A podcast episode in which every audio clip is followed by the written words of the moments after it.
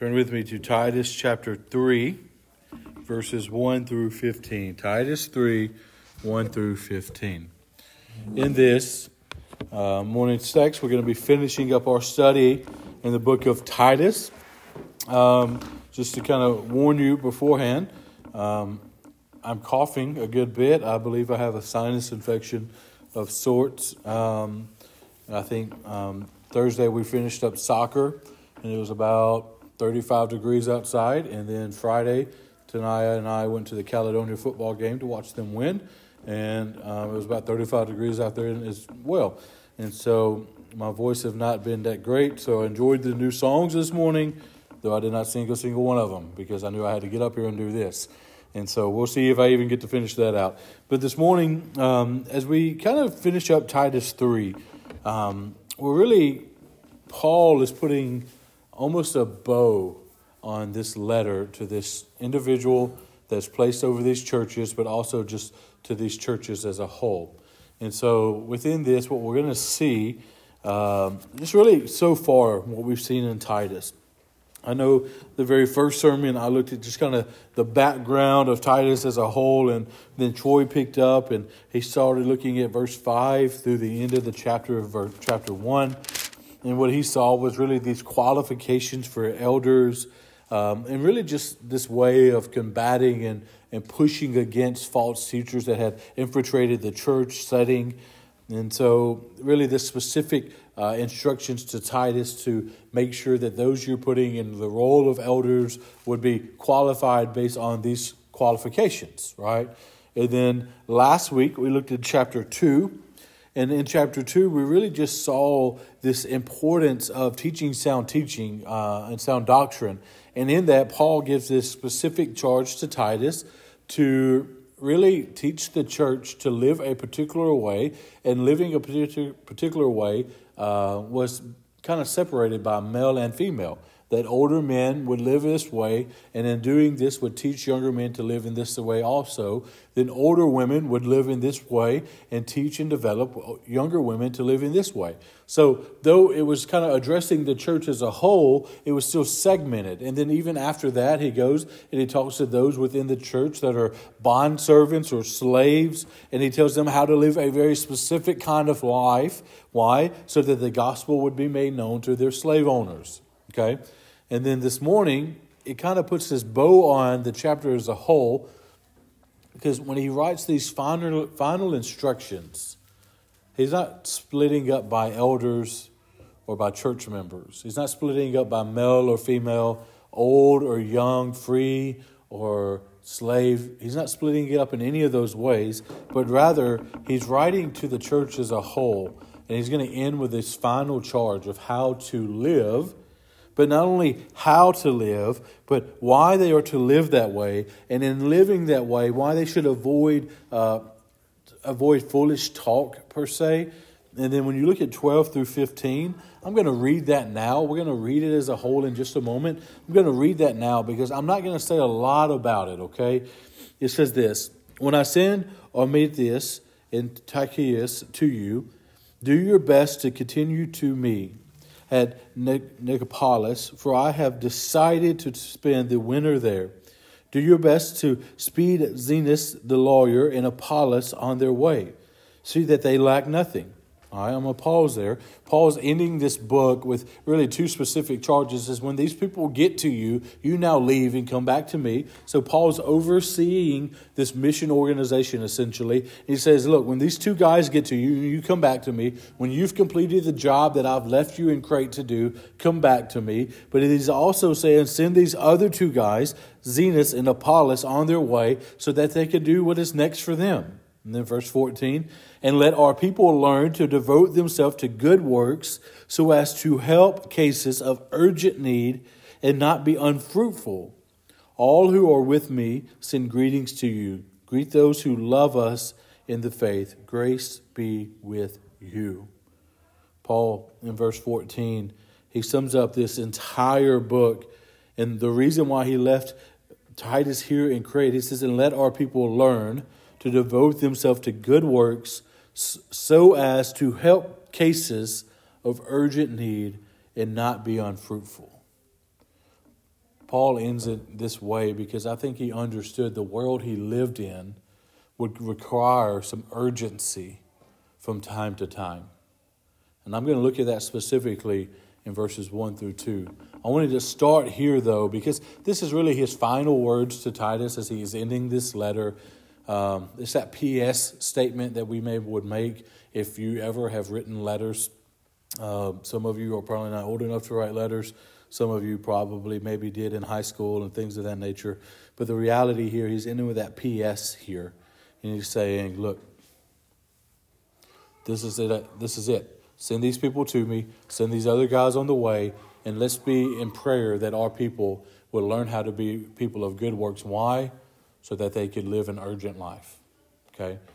So, with that being said, let's look at the first 11 verses together. I'm going to read it all, maybe. And I'm going to read all, I'm going to stop at verse 11. It says this Remind them to be submissive to rulers and authorities, to be obedient, to be ready for every good work, to speak evil of no one, to avoid quarreling, to be gentle, and to show perfect courtesy toward all people. For we ourselves were once foolish, disobedient, led astray, slaves to various passions and pleasures passing our days to make an envy, hated by others and hating one another. But when the goodness of the loving kindness of God, our Savior, appeared, He saved us, not because of works done by us in righteousness, but according to His own mercy by the washing of regeneration and renewing of the Holy Spirit whom he poured out on us richly through Jesus Christ our Savior, so that, being justified by his grace, we might become heirs according to the hope of eternal life. The saying is trustworthy, and I want to, to insist on these things, so that those who have believed in God may be careful to devote themselves to good works. These things are excellent and profitable for people in verse 9. But avoid foolish controversies, genealogies, dissensions, and quarrels about the law, for they are unprofitable and worthless. As for a person who stirs up division after warning him once and then twice, have nothing more to do with him, knowing that such a person is warped and sinful, he is self condemned. Let's pray.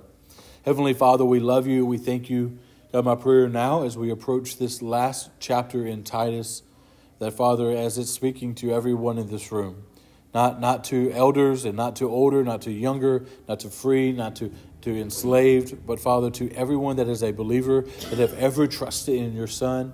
And so, Father, as we approach this text, God, let the gospel scream out to us. The God, the, the reality of who we have placed our faith in motivate us. And God, as we live here, we would be people that would live lives of urgency. We love you and we thank you in your Son's holy name. Amen.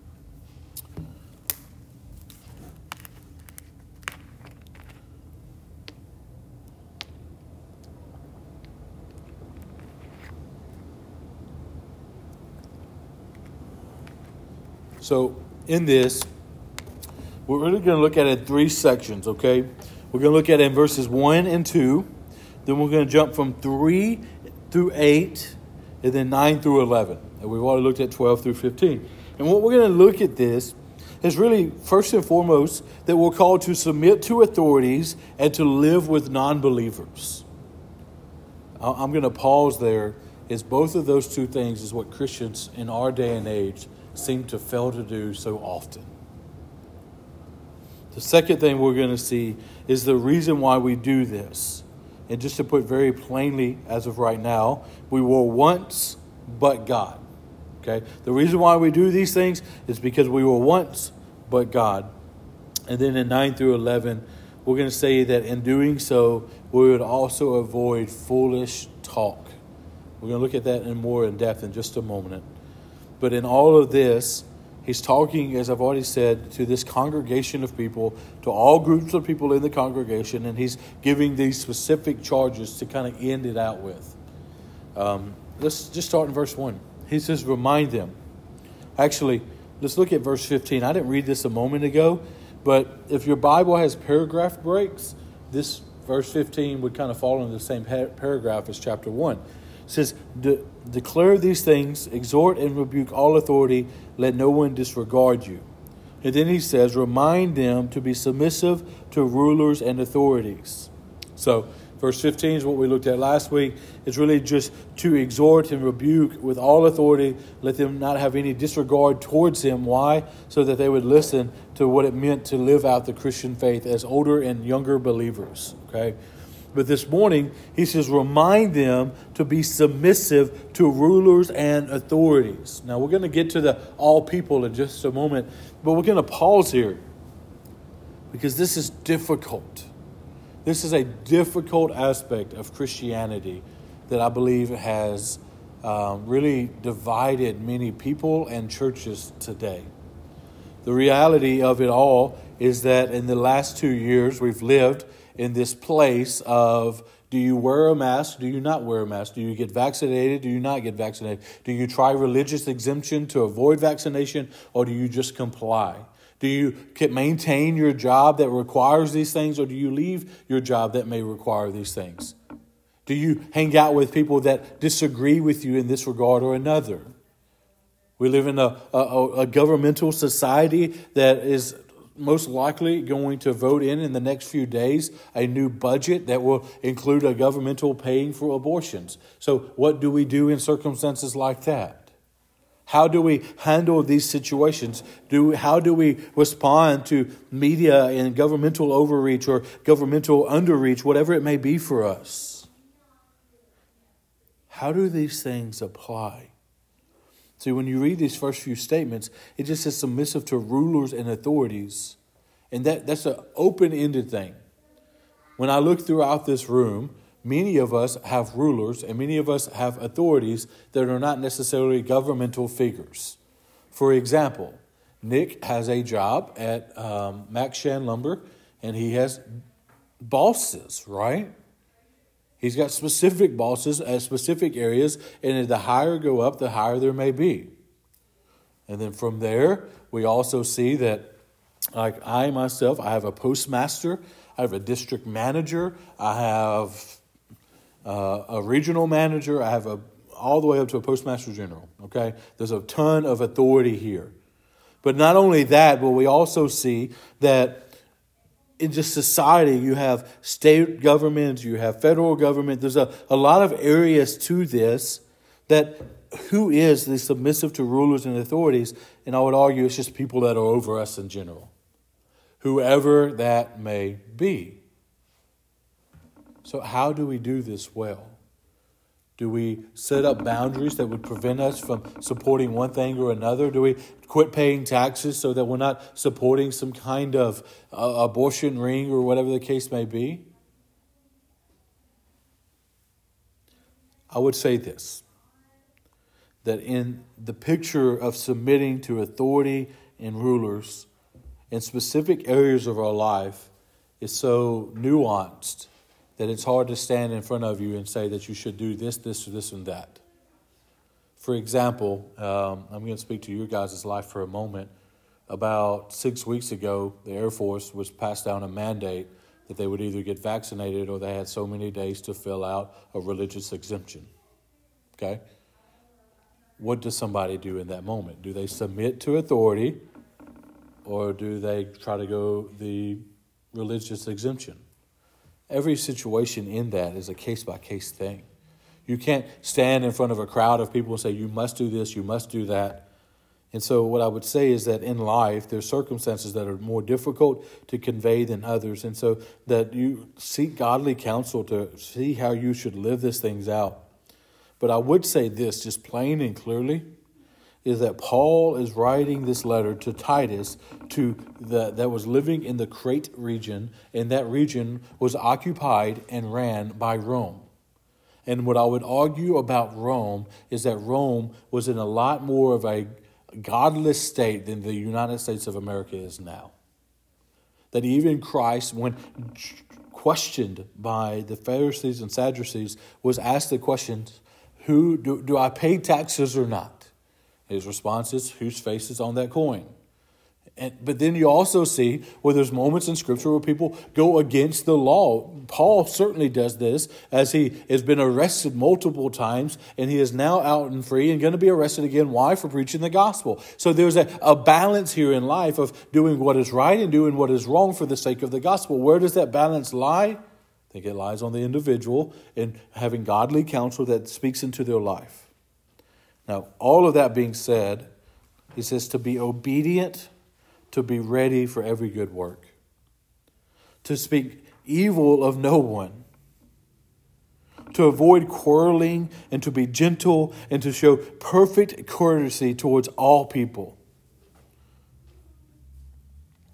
When I look on social media, these are not the characteristics of Christians in our day and age.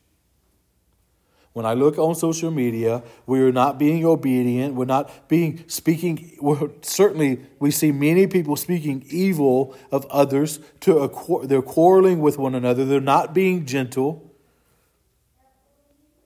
Man, I wasn't going to say this, but I guess I am going to now. It's like the phrase, "Let's go, Brandon." I think everybody in the room may know what that phrase means. If not, I can help you understand it later. That is a phrase that is not one that should come out of a Christian's mouth. For the purpose of what it's doing is not speaking, it is speaking evil of someone. Scripture is clear that though we may disagree with our authorities and our rulers, there's this balance of living good lives. Why? We're going to see that in just a moment.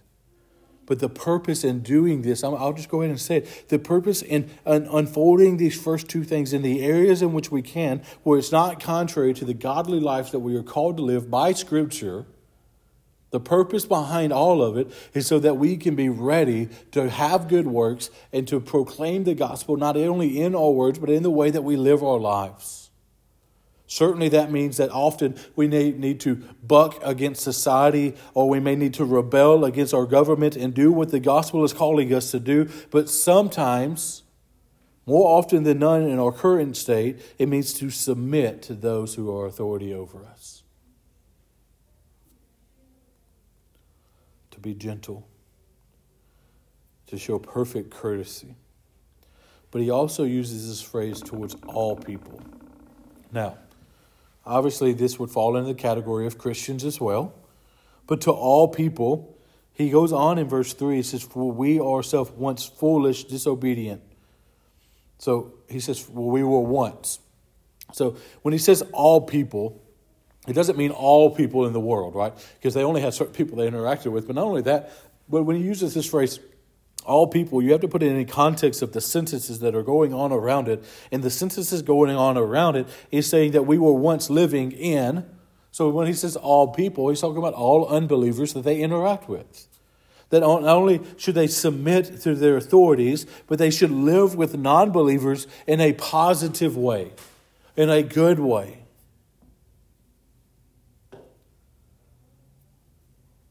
I don't want to beat down this statement, but I watched a video of a church that um, it wasn't a church service, it was an extra thing going on in the church building.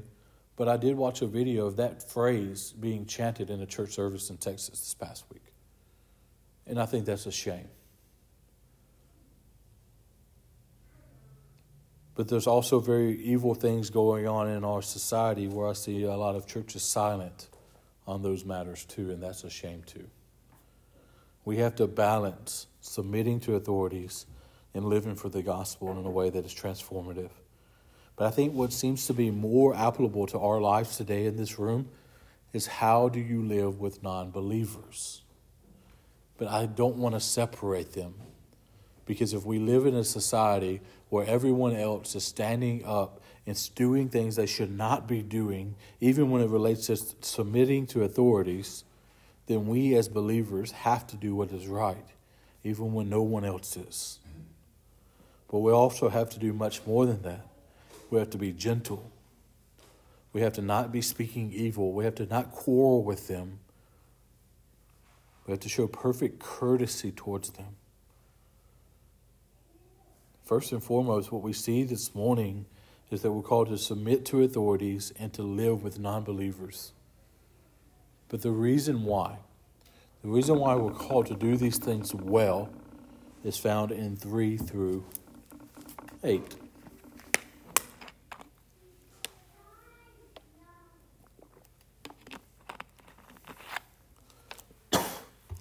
Verse 3 For we ourselves were once foolish,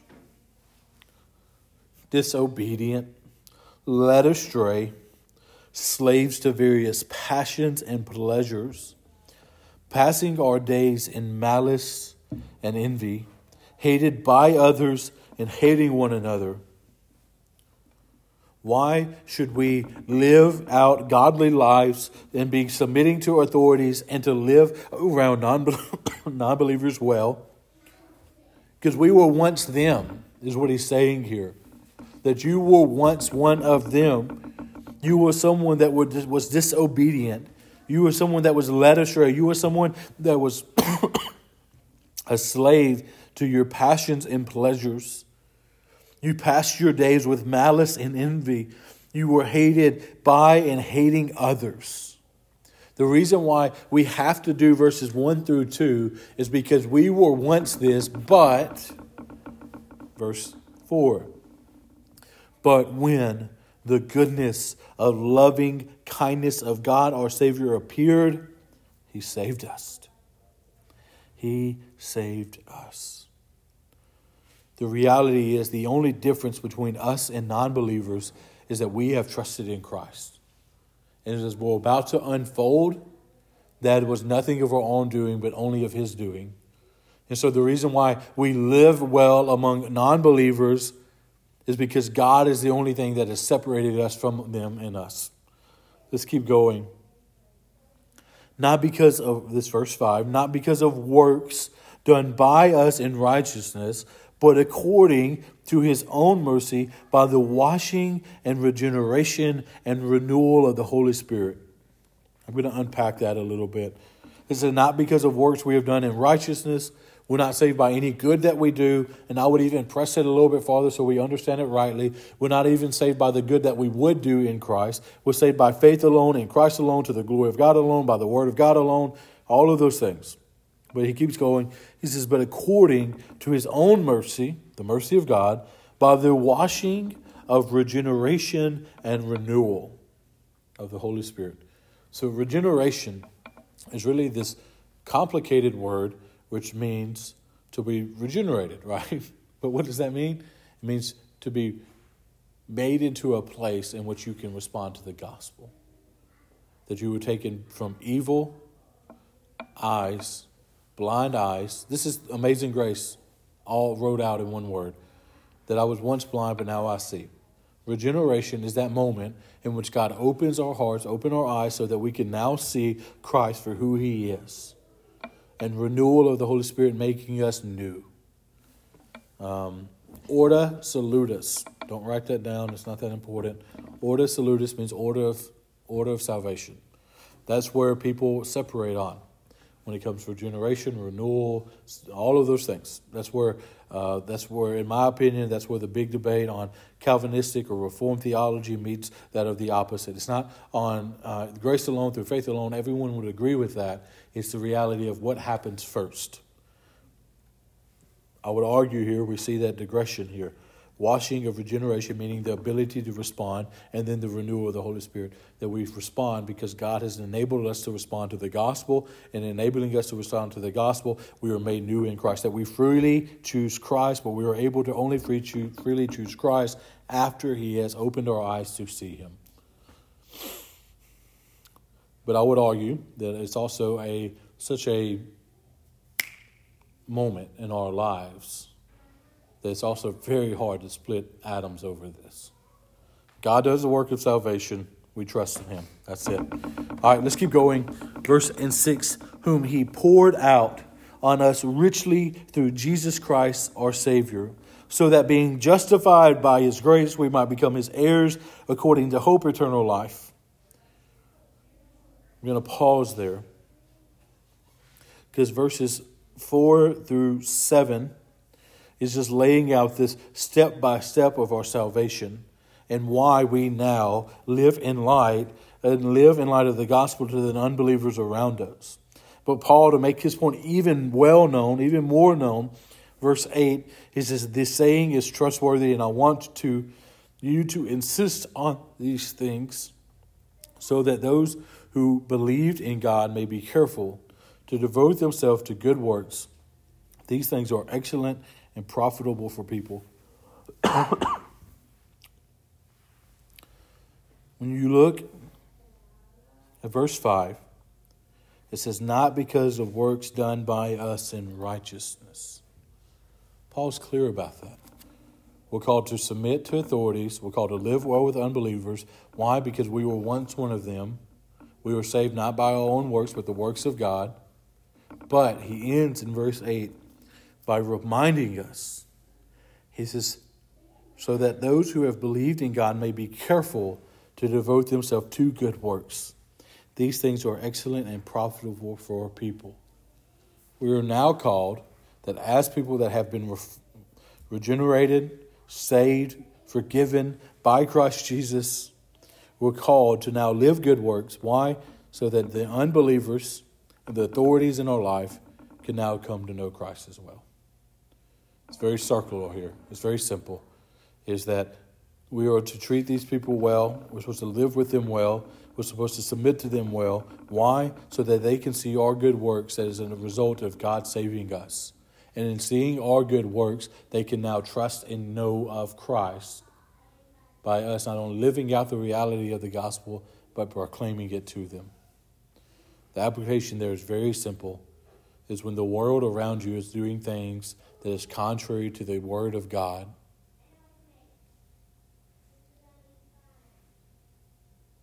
stand out. Land on what God's word lands on. Live the life you're called to live. When people at your job aren't giving it all because they don't like the authority that is over them, give it your all, regardless of who your bosses are. It's also going to call us to stand up for some things that the world says is okay that it's just clearly not. There's a lot of application in here, but it's as simple as this is you're called to live as a person of good works. Why? So that those who do not know Christ can be much like you and come to know Christ in salvation, because we were once one of them. So, we're called to submit to authorities, to live with non believers, why? Because we were once sinners destined to go to hell because of our rejection and rebellion against God. But God, through Christ Jesus, saved us, and now we are called to be people of good works. But 9 through 11, he gives his final thing. And I would um, like to just kind of point out it, it almost it almost kind of mimics the way that the end of chapter 1 ends because he's now going back to some of the same issues they were having in the church, okay? So, chapter one, as Troy preached to us, uh, qualifications of elders, but after that, he was addressing the issues they were having in the church of this circumcision party and all these issues that came alongside that. Verse 9, he's now providing Titus this charge to teach to the people around him. And this is a hard, hard, hard charge, okay? This is one that we overlook in the last 60 years in church history, um, but this is one that I think is crucial.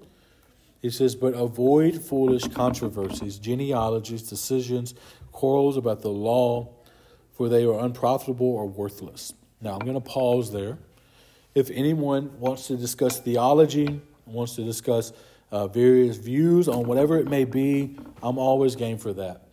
That's not what he's talking about here. He's not talking about a good conversation over a cup of coffee or whatever the case may be. He's not talking about having a, a God centered understanding of scripture that may differ with one another. He's not talking about talking about how the world may end or when Jesus comes back does he come before the tribulation, after the tribulation. He's not talking about how one is saved, how one's not saved.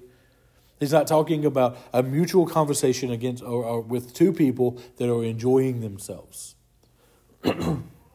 He's talking about the controversies that were ripping the churches in Crete apart. He says, avoid foolish controversies, genealogies, dissensions, and quarrels about the law. None of those things mattered now, because as he already explained, we're saved by faith alone. None of this matters. Avoid these things. Just don't, don't even practice these things. But beyond that, he says, he takes it a step farther. He says, and for the person who stirs up division after warning him once and then twice, after nothing more to be said, have nothing more to do with him. So he says, look, y'all avoid this altogether. If somebody within the church keeps it up, Yo, yo, as a church, go to him. As elders, go to him. Do, address this with him. Give him a warning. Look, stop doing this. All it's doing is calling controversy and division in the church. You need to stop this. I think that's all pulling out that we are people of that have received grace. so we're people that display grace, right? We're people that receive the grace of God, so we display the grace of God even when it's controversies that are affecting the church. But there has to be a moment when false teaching is happening in a church that you have to think of the health of the people as a whole, not just showing grace to one person. And so he says, and then twice. So do it a second time. But after that second time, after you've gave it gave him that second warning, that second grace, have nothing more to do with him. This mimics what Jesus says in Matthew. If you have a problem with your brother, go to him one on one. If that doesn't fix it, take the, him before the elders. That doesn't fix it, take him before the church. That doesn't fix it, then what do you do? Exactly what he says in verse 11. End of 10, verse 11.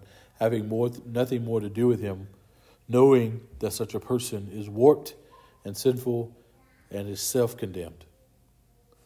Paul is saying, after you've walked through these steps, if they're not willing, after being taught the truth, to be warned of the truth and warned again of the truth, church discipline is what he's saying. Essentially, you treat that person as an unbeliever. Why? Because he is warped, sinful, and he is self condemned out of his lack of repentance. Church discipline is a word that kind of gets a bad feeling in our hearts and in our minds.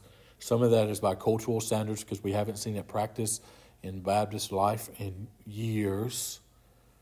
But the reality here is something that we should be doing as churches. My prayer would be is that we would never have to do a church discipline situation here at Redeemer because you don't want that. You don't want to have to look at someone that you've gathered with for a season of their life and say, We just don't think that you are a believer based off the fruits of your life. And because of that, you can come to this church building. Because of that, you can come gather with us, just like anybody else that's an unbeliever that comes into the church. But you're not a member of the church. You can't take communion. We can't give it to you. Why? Because you are acting as an unbeliever. It is a hard thing to do, but what it's talking about here is the unrepentant of their sin. You can't treat them like believers. Meaningful membership is what that would boil down to. And so, what he's saying here is he's instructing the people as a whole to not only avoid these things, but as a whole to handle these situations. Certainly, in a case like that, elders would step in first, but then eventually it would have to come before the church. Why? Because on the day to day life of the church, it's also affecting that. That when you invite this person into their home, you don't act as if they're believers, you treat them as if they're unbelievers. So, in all of this, I want us to just kind of end Titus with this simple just idea.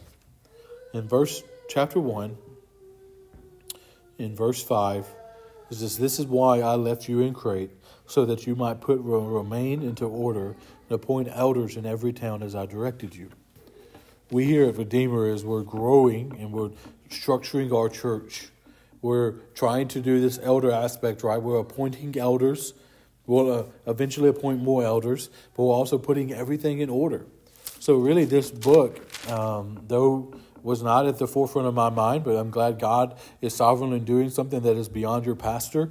Um, in doing this book, God has placed us with this clear instruction of how we are to do church. And I think it's something that we've already taken into, uh, into influence as we've kind of walked through this.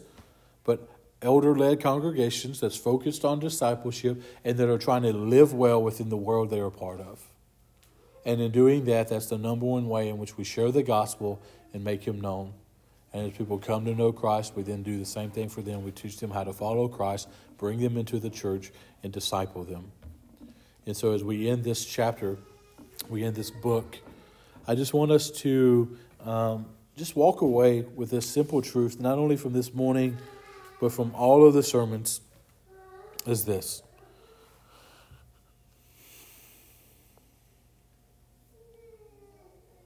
Verse 4 of chapter 3 But when the goodness and loving kindness of God our Savior appeared, he saved us. Not because of works done by us in righteousness, but according to his own mercy, by the washing and regeneration, the renewal of the Holy Spirit whom he poured out on us richly through Christ Jesus our Savior, so that being justified by his grace, we might become heirs according to the hope of eternal life. This saying is trustworthy, and I want to insist on these things so that those who have believed in God may be careful to devote themselves to good works. These things are excellent and profitable for people. And then jump to verse 14 and let our people learn to v- devote themselves to good works so as to help cases of urgent need and to be unfruitful. I wish I had more information and time to unpack this. But the Christian church lived in a society that about five years after this book was written, a guy, and possibly even in charge at this point, but a guy named Nero would come into church, leadership. And as he come into leadership, we would see um, Christian families being burned for their their faith. They may even would put them in the carcasses of animals, and then allow lions to tear them open in the Colosseum in front of everybody. And these Christians would have families; they would have children, and then their children would be left at the dump to die, or to fend for themselves and maybe make it out alive. And what other Christian families did was they would come around them. They would go pick up kids in these dumps. They would save them because of the willingness of their families for the gospel's sake. Paul would eventually be arrested again, make himself back to Rome, and most likely beheaded due to the orders of Nero. The reality here is this may have been written before the persecution of the church really got off really difficult. But even before this was written, think of who Paul was a man known as Saul that went around killing Christians for their faith. They did not live in a Christian society. They lived in a society that saw Christians as atheists because they only believed in one God. They lived in a society that was counter scripture that was against Christ.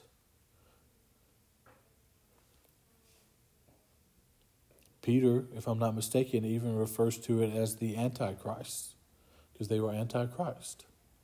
The reality here is we don't live in a society that was near as bad as it was, but we live in a society that could very well land there at some point or another.